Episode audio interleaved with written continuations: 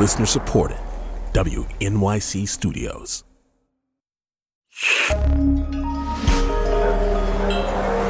Listener supported. WNYC Studios. Hey, quick note there are English and Spanish episodes of La Brega. This is the English one. Si quieres escuchar en español, vuelve al feed y selecciona la versión con el título en español. Listener supported. WNYC Studios.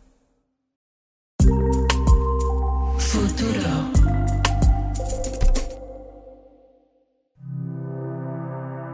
This story begins in many ways in late March 1951 with a reporter's dispatch from San Juan, Puerto Rico. This is audio from WNYC Radio in New York, which sent a crew for a live broadcast.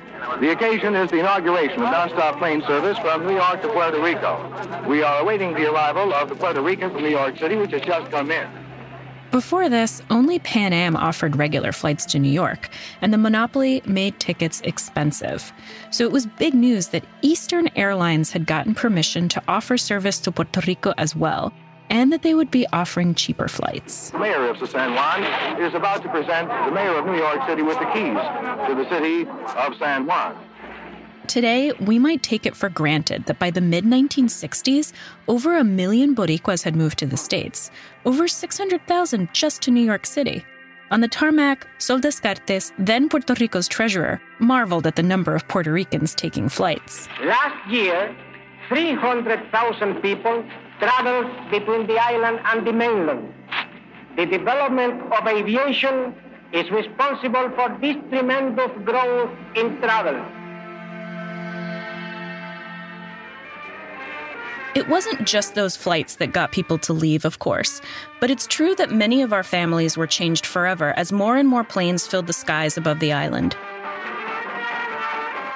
It would be just a few years later, on June 18, 1956, that my mother, with an older brother and sister, would take an Eastern Airlines flight, and eventually the whole family would live in the Bronx. Many Puerto Ricans would return in the early 70s to a very different island. The way many people lived, and where they lived, had changed. My grandparents would see an altered landscape out of the plane window when they returned, places that didn't exist when they first left, places that looked more like the United States.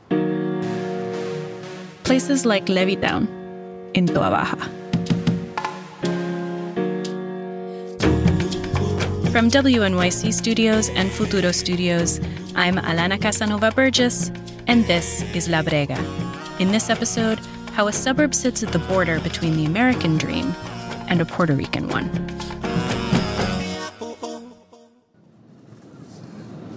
Ladies and gentlemen, JetBlue would like to welcome you to San Juan. Local time is approximately 7:10 p.m. For your safety and the safety of those around So you, please I try to sit on the left side of planes to San Juan in a window seat. For as long as I can remember, on flights from New York, I've looked out for Levittown on the descent, knowing that my closest cousins live in this suburb made up of straight little rows of gray and white roofs, the baseball fields, and that enormous landmark, the pale blue water tower. It looks like a blue jellyfish with rigid legs looming at least nine stories over a public library. It appears like a spaceship, a transplant from a small town or a cornfield in middle America. A few years ago, I got curious about this place. I used to wonder why my grandparents, who met and made a family in the mountains of Ciales in the center of the island, would decide to leave the cement grid of the Bronx and move here to another cement grid. When I was little and traveled with my parents, Levittown meant the smell of my grandmother's cigars, lawnmower exhaust, and a searing, baking heat that knew no shade. One way to get there is to follow the 165 road, the 165, west out of San Juan along the coast, and then make a left into Levittown's cement labyrinth. There are other suburbs in San Juan, of course, places with names like Floral Park or Country Club, but I learned that Levittown is different. Its existence tells a story about a time when Puerto Rico was being feverishly remade, when what it meant to be Puerto Rican was changing. It was built in America's image by the same company that built what may still be the most famous suburbs in the US, the post war planned communities known as Levitt towns. The Levitt brothers built Levitt towns in New York, Pennsylvania, and New Jersey. They put in schools, roads, fire stations, water towers, libraries.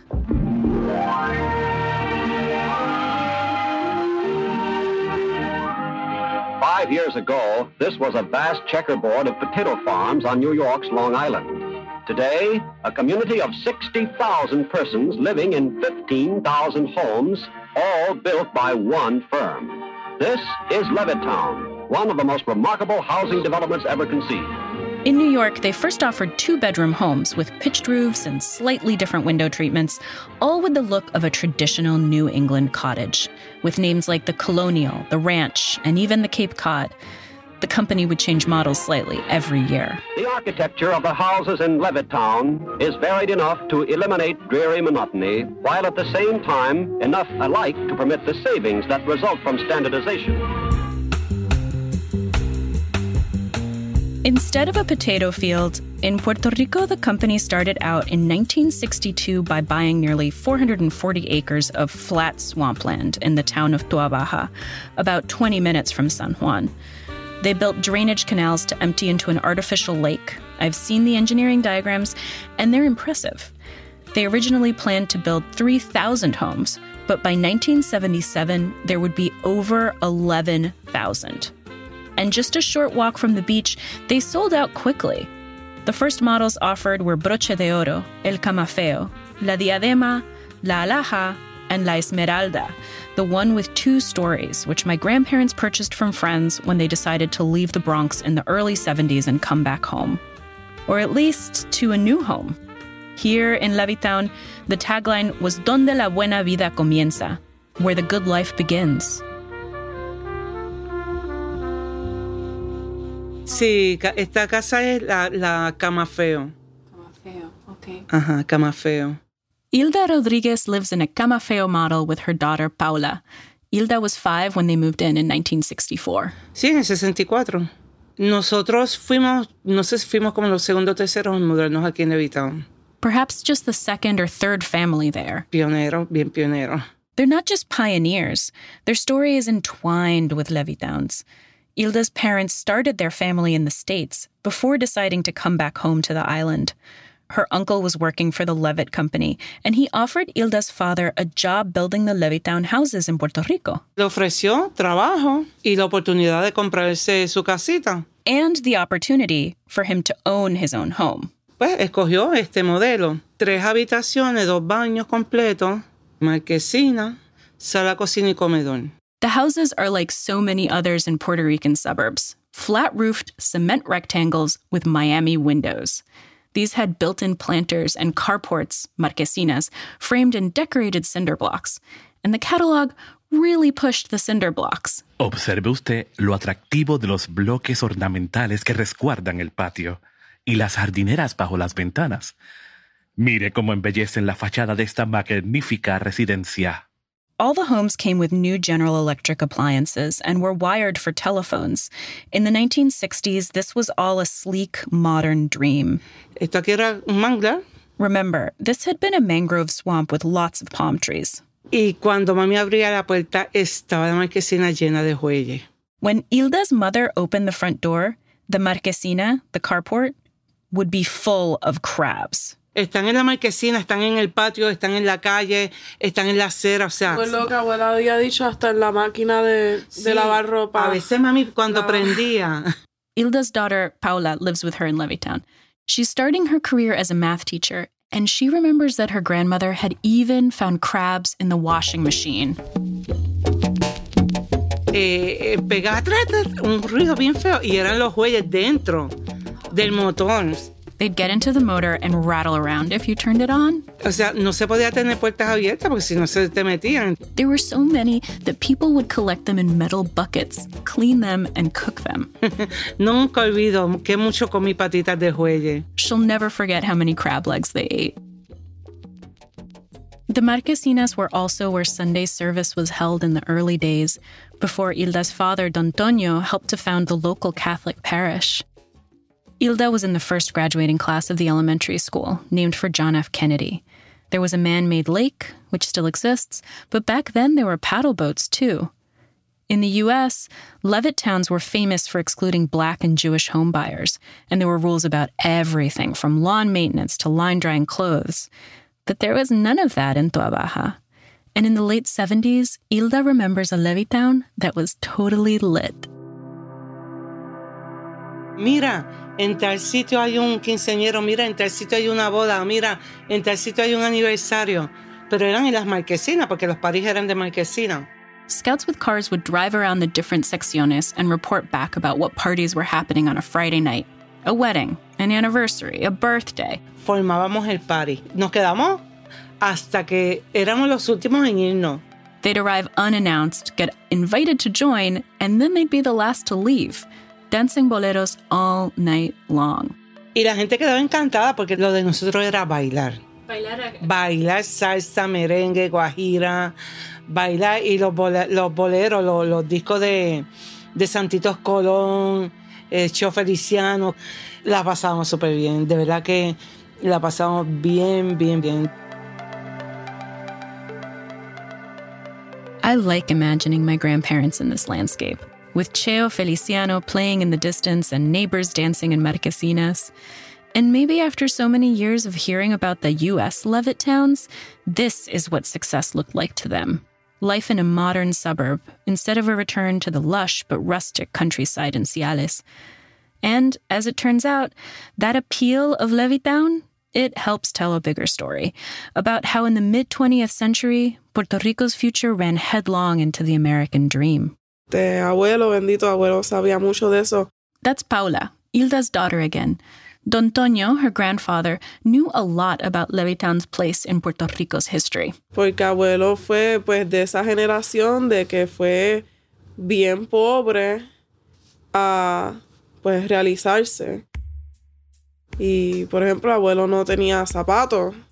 He was from that generation, she says, that went from being really poor, he grew up without shoes, to going on to get his high school degree later in life, and of course to own his own house. Y hubo una política, yo creo que de Luis Muñoz Marín, que era de eso, que la gente con él fue que tuvo sus primeros zapatos y cosas así. So, Luis Muñoz Marin, the first elected governor of Puerto Rico, is well known for pushing the idea that the island's prosperity would come not from statehood and not by independence. Muñoz advocated for a third way. Silvia Alvarez Curbelo is a Puerto Rican historian.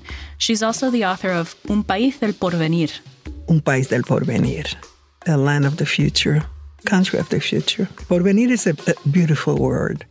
Porvenir means the time that is going to happen, like a point on the horizon, some kind of future of possibility.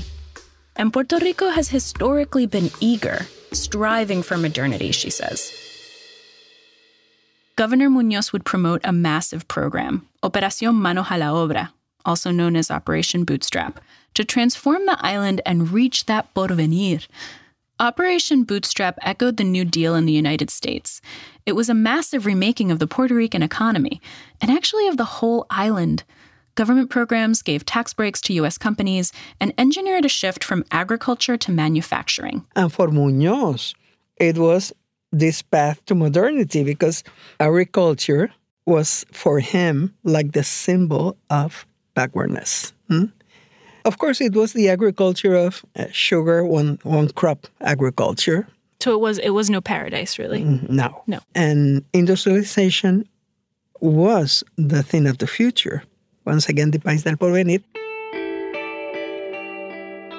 To understand why Levittown was such a dream, it's worth understanding what it wasn't. Have you seen photograph of how people used to live in the 40s here in Puerto Rico? Jorge Lizardi Pollock is a professor at the School of Architecture at the University of Puerto Rico. For example, in this place called El Fanguito, it's a slum built over a swamp. These were wooden houses on stilts, perched over water. In 1940, the average life expectancy in Puerto Rico was 46 years, nearly 20 years shorter than it was in the States. A lot of people used to live with no running water, no electricity, no bath. Some 70% of people lived in the countryside, and housing was a key part of Operation Bootstrap. It was the way in which the government demonstrates that it was possible to modernize the country and clean up the slums. Broad avenues in San Juan lead to residential districts where houses resemble those in Florida, California, or Texas. Cringeworthy films like this one, called Fiesta Island, marketed Puerto Rico as a prospering outpost that was looking more and more like the United States. Everybody grows and loves flowers in Puerto Rico. These are red ginger blossoms. Homes for everybody. Housing gets top priority in Puerto Rico's booming economy. Doña Fela, the mayor of San Juan during this period, looked back on it in a documentary in the 1980s. The miracle was that we created middle class, which was created from one day to the other. And that newly minted middle class, moving from the campo to the city, needed homes. In 1960, roughly 40% of housing in Puerto Rican cities was considered substandard. In Washington, D.C., the federal government was creating incentives for single family homes and highways, and Puerto Rico got them too just following the promise about the good life in the US that everybody should have their own house, their own patio, or their own car. Their own, we just follow that promise. So, if I say Levittown to you, what is the first thing that you think? The utopia of the middle class, the utopia of the of freedom.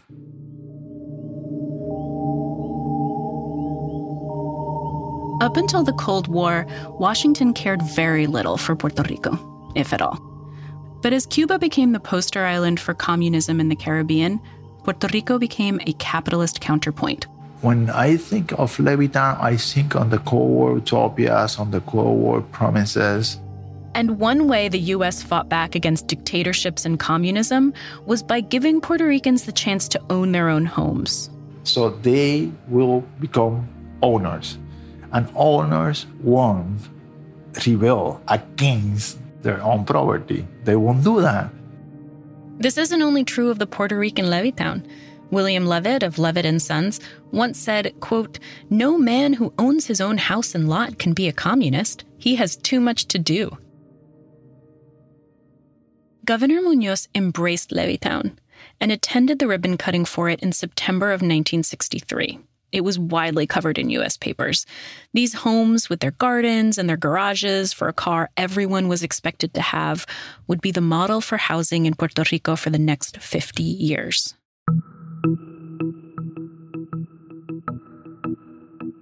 But there wasn't room for everybody in this version of Munoz's vision of Porvenir. San Juan's mayor, Doña Fela, said the creation of a middle class overnight was a miracle. But actually, it was a very intentional miracle, and one with extremely mixed results. The part of this economic transformation that isn't talked about much is how many people supposedly had to leave in order to make it work. For local technocrats, the problem was that there was no way to create enough jobs to employ everyone. There were too many people on the island to create a middle class. And that idea led to some horrible policies. Today, we know more about the shameful project that sterilized roughly a third of Puerto Rican women and the birth control pill experiments. But it wasn't only that. In 1946, a government report estimated that around a million people would have to leave in order to make the island prosperous. And by the late 40s, the government would get involved. Really involved. We'll be right back. This is La Brega.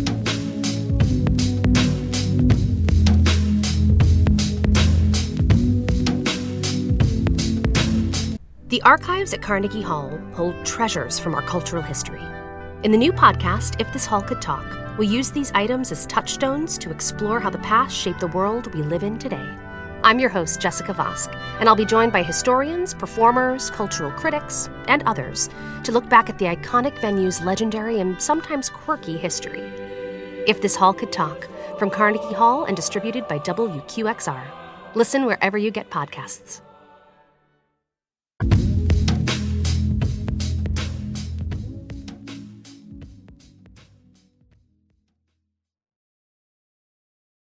We're back to La Brega. We've been talking about an American style suburb whose story is, in many ways, the story of the island in the 20th century, at a time when Puerto Rico was being remade in America's image.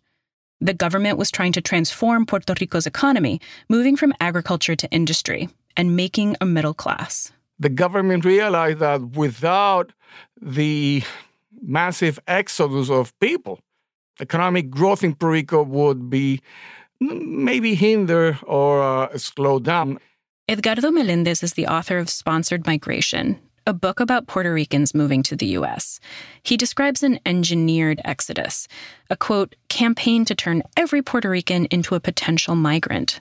The Puerto Rican government would create levers and wedges and pulleys to make modernity work for those who stayed, but only by encouraging others to leave. At the same time, the US government wanted cheap labor in cities like New York and Chicago, and so encouraging migration was also in their interest. Puerto Ricans come here to New York and to elsewhere to find jobs, to get better educational opportunities and other opportunities for their children. The Puerto Rican government had positions like Director of the Migration Division of the Department of Labor, based in New York. Here he is on WNYC in 1955. They are now on the first rung of a ladder which many of our own fathers and grandfathers began to climb just a generation ago.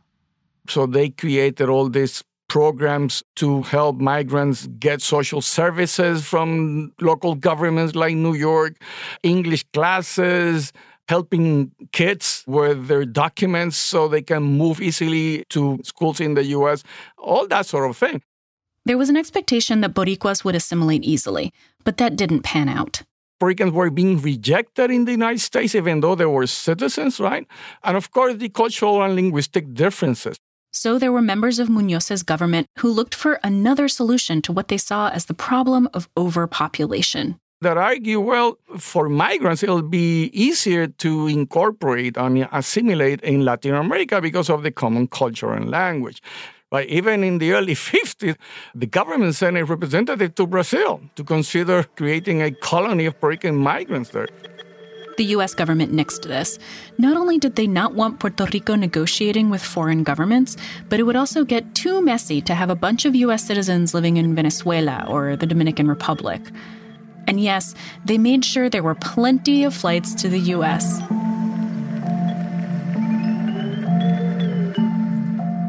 And that's what gets us to the first Eastern Airlines flight to San Juan in 1951, the one that broke Pan Am's monopoly. We consider it both a privilege and an obligation to offer Puerto Rico the kind of transport service upon which the continuing progress and prosperity of this island depends. Governor Munoz had lobbied for expanding airline access to make it easier for Puerto Ricans to leave the island. But when he made the argument, what he said was that Puerto Ricans deserve to go looking for jobs as much as anyone else in the States.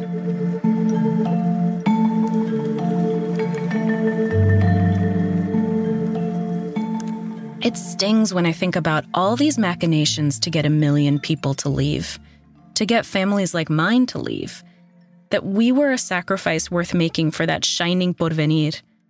But people wouldn't just leave for good because of the island's relationship with the US, it was easier for Puerto Ricans to come and go. Many, like my grandparents, would decide to return. And for them and many others coming from cramped and cold walk up apartments, the dream of success looked a lot like Levittown.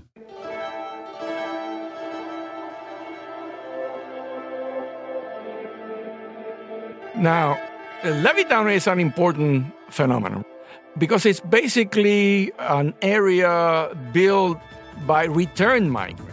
The flow is no longer one way, as thousands of Puerto Ricans have decided to return home. Eastern Airlines announces the final boarding call for service to San Juan, Puerto Rico. August 1971, CBS News. Some have saved enough money to buy small, trim homes in new suburbs.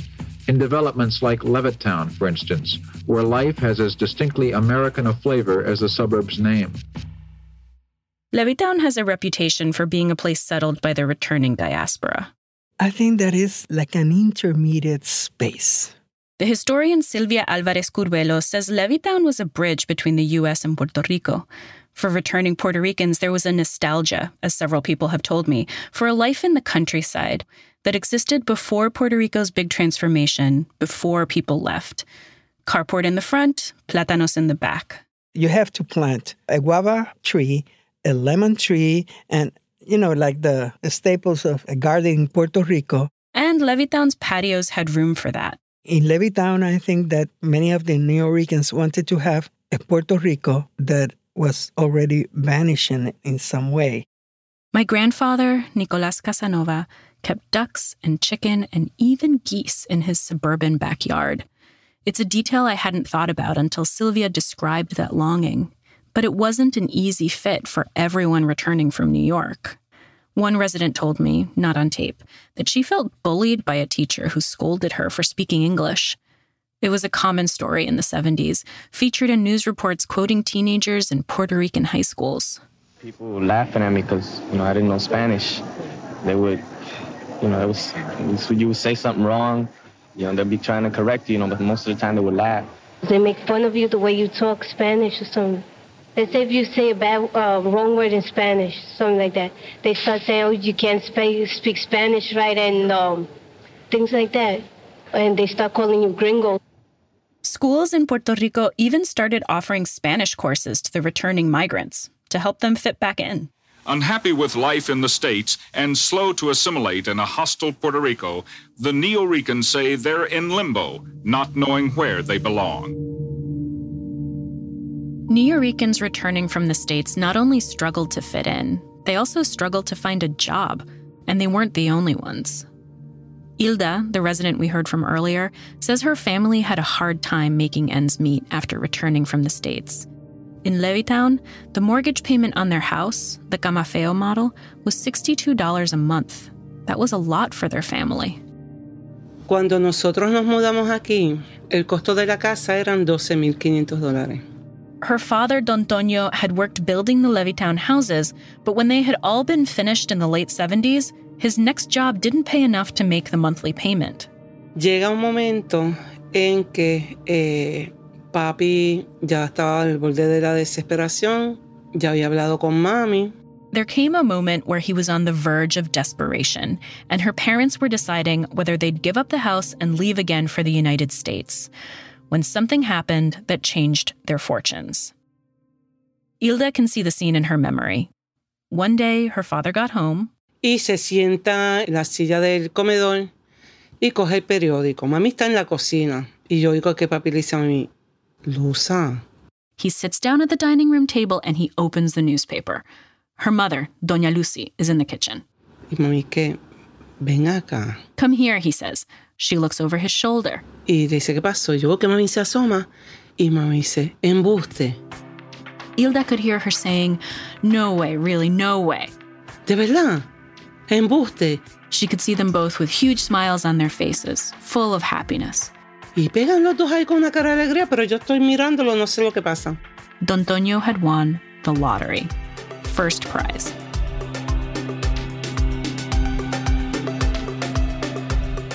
Pues papi había comprado billete de la lotería y salió en el primer premio. With that money, he paid off the house. A few streets away, his sister was also struggling to pay. He helped her out too. Y gracias, como siempre yo lo digo, primero a Dios sobre todas las cosas, a ese milagro, que de verdad que fue un milagro. If not for the lottery, they would have gone back to the States. Maybe someday her parents would have returned to the island, but they wouldn't have kept the house. Definitivamente, o sea, creo que no estuviéramos aquí. Pero aquí estamos 55 años, pues ya. Instead, she's been in Levittown now for 55 years. And despite all the good times, all the memories, and all the promises, yo estoy loca por irme de aquí. Hilda says that the way life is in Puerto Rico, she wants to leave.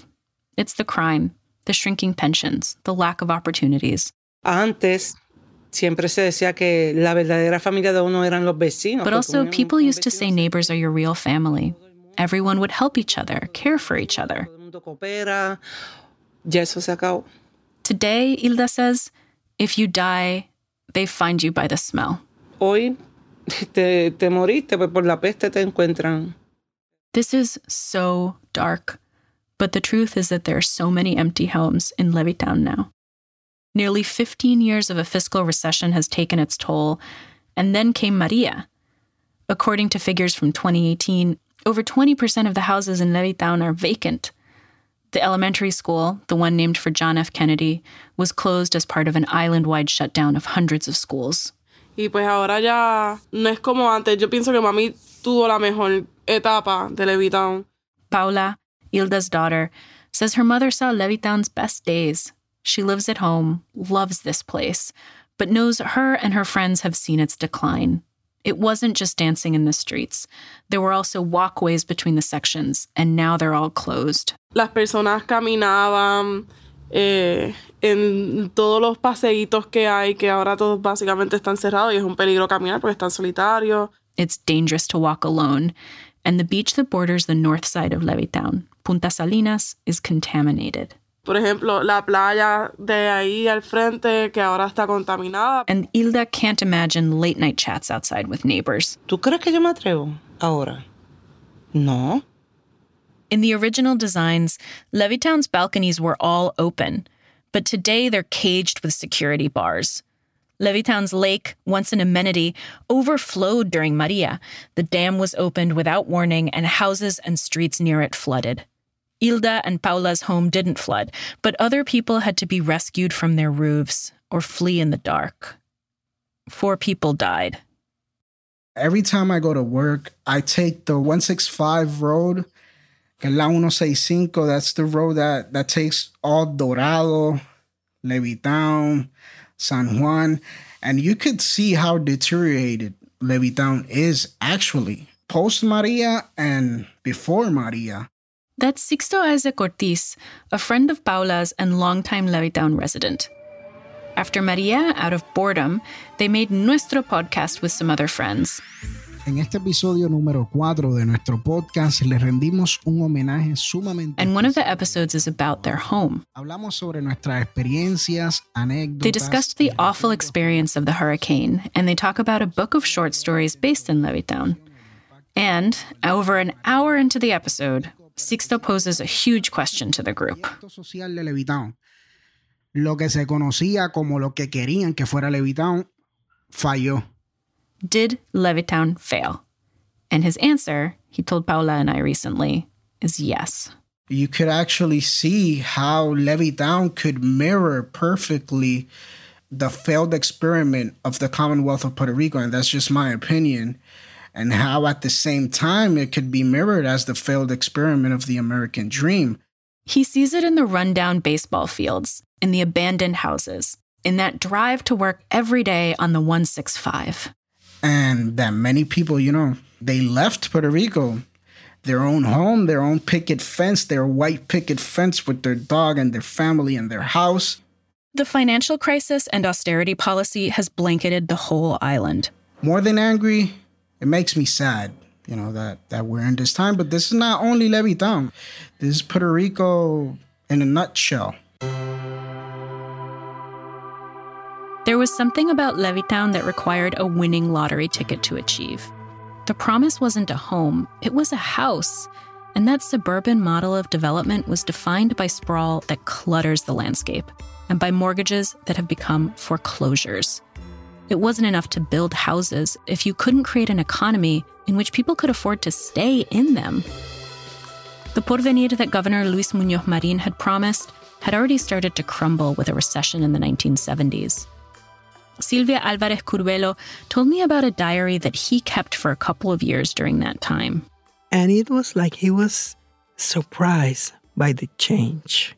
He spoke about the traffic, about the people that were like in a hurry. He spoke about the trouble with youth, juvenile delinquency, and so on.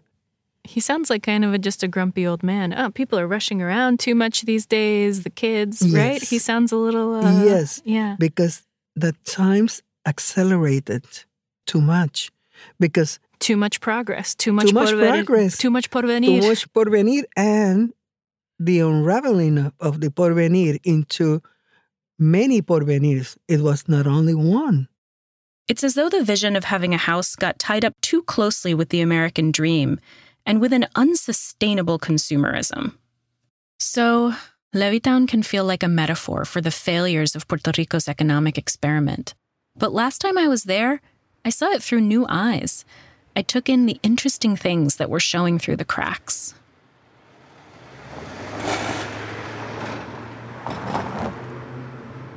Cezanne Cardona Morales is the author of a collection of short stories called, ironically, Levittown Mon Amour, the one Paula and Sixto discussed in their podcast. Estamos aquí afuera del, yo digo torre.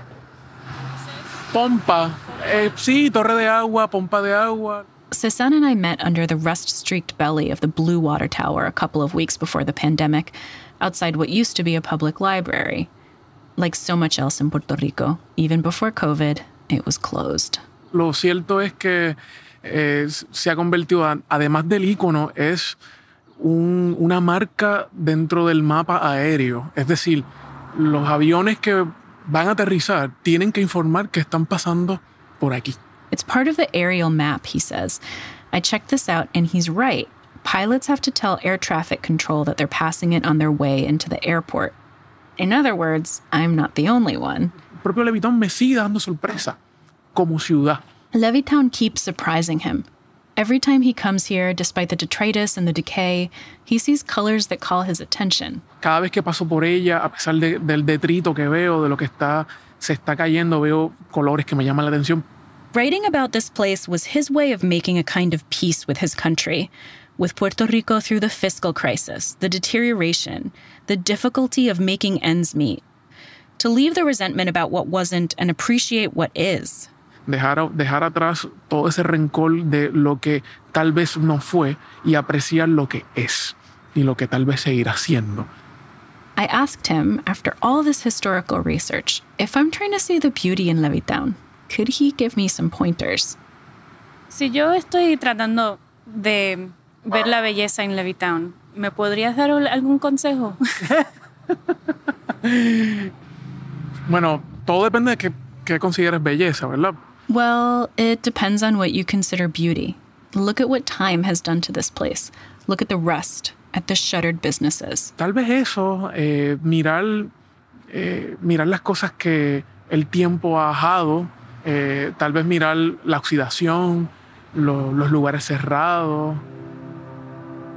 Looking at closed storefronts gave him the possibility to invent, to imagine businesses that maybe didn't actually exist. And walk along the boulevard, which is called Avenue Boulevard, a redundant name that tickles Cezanne. Caminar por la boulevard. Tal vez la única avenida, que una avenida se llame Avenida Avenida. Avenida Boulevard. it tickles me now too, and much more does as well.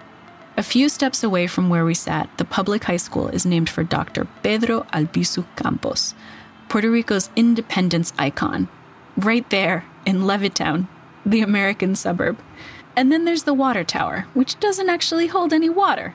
Ahora mismo, si observamos ahí, la torre de agua está totalmente inservible. It's a monument to uselessness, a symbol of a failure to have functional infrastructure. And yet, it's still an icon, visible from the highway, from the streets, and from the sky. No es un monumento a nada, sino a, sino a nuestra incapacidad de, de poder construir o de poder llevar agua a un lugar. It's empty, and yet. Pero se ha convertido en la. Eh, tal vez en nuestra torre de Eiffel.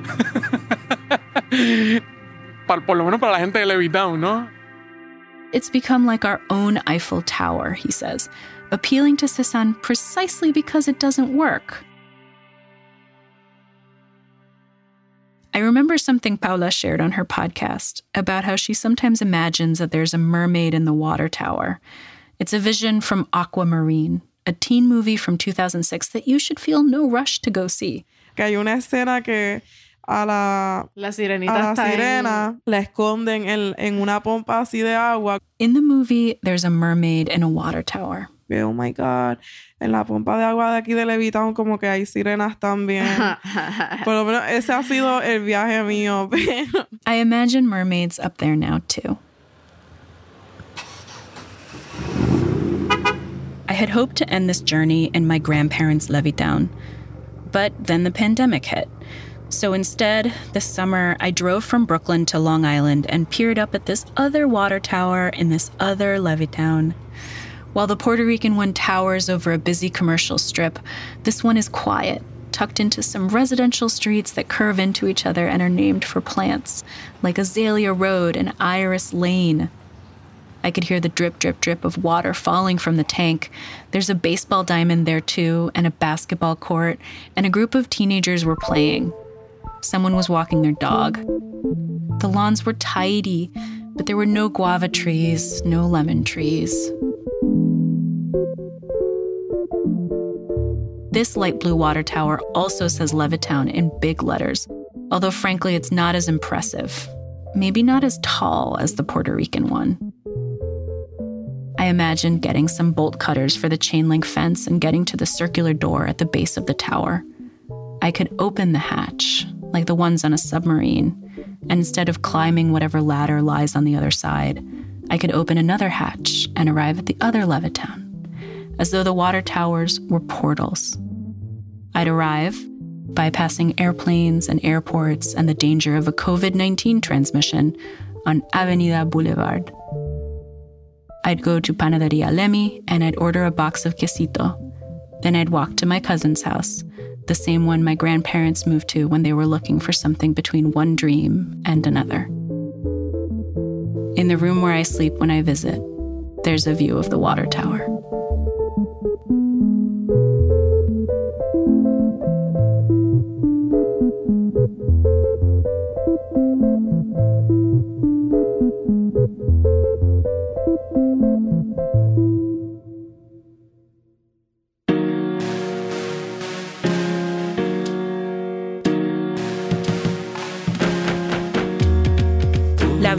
Is a co production of WNYC Studios and Futuro Studios. This episode is available in Spanish as well, and you can listen to either wherever you get your podcasts through La Brega's podcast feed. This episode was produced by me, with help from Mark Pagan. It was edited by Luis Trelles, Marlon Bishop, and Mark Pagan. Fact checking by Istra Pacheco. Engineering is by Stephanie LeBeau, Leah Shaw Dameron, Rosana Caban, Gabriela Baez, and Elishaba Ituk. Original music for La Brega was composed by Balún, and our theme song is by Ife. Additional music from Frankie Reyes. Art for this piece was done by Fernando Norat. Leadership support for La Brega is provided by the Jonathan Logan Family Foundation and the John S. and James L. Knight Foundation, with additional support provided by Amy Liss. Deep gratitude to WNYC's Andy Lanset for his generosity with archival tape.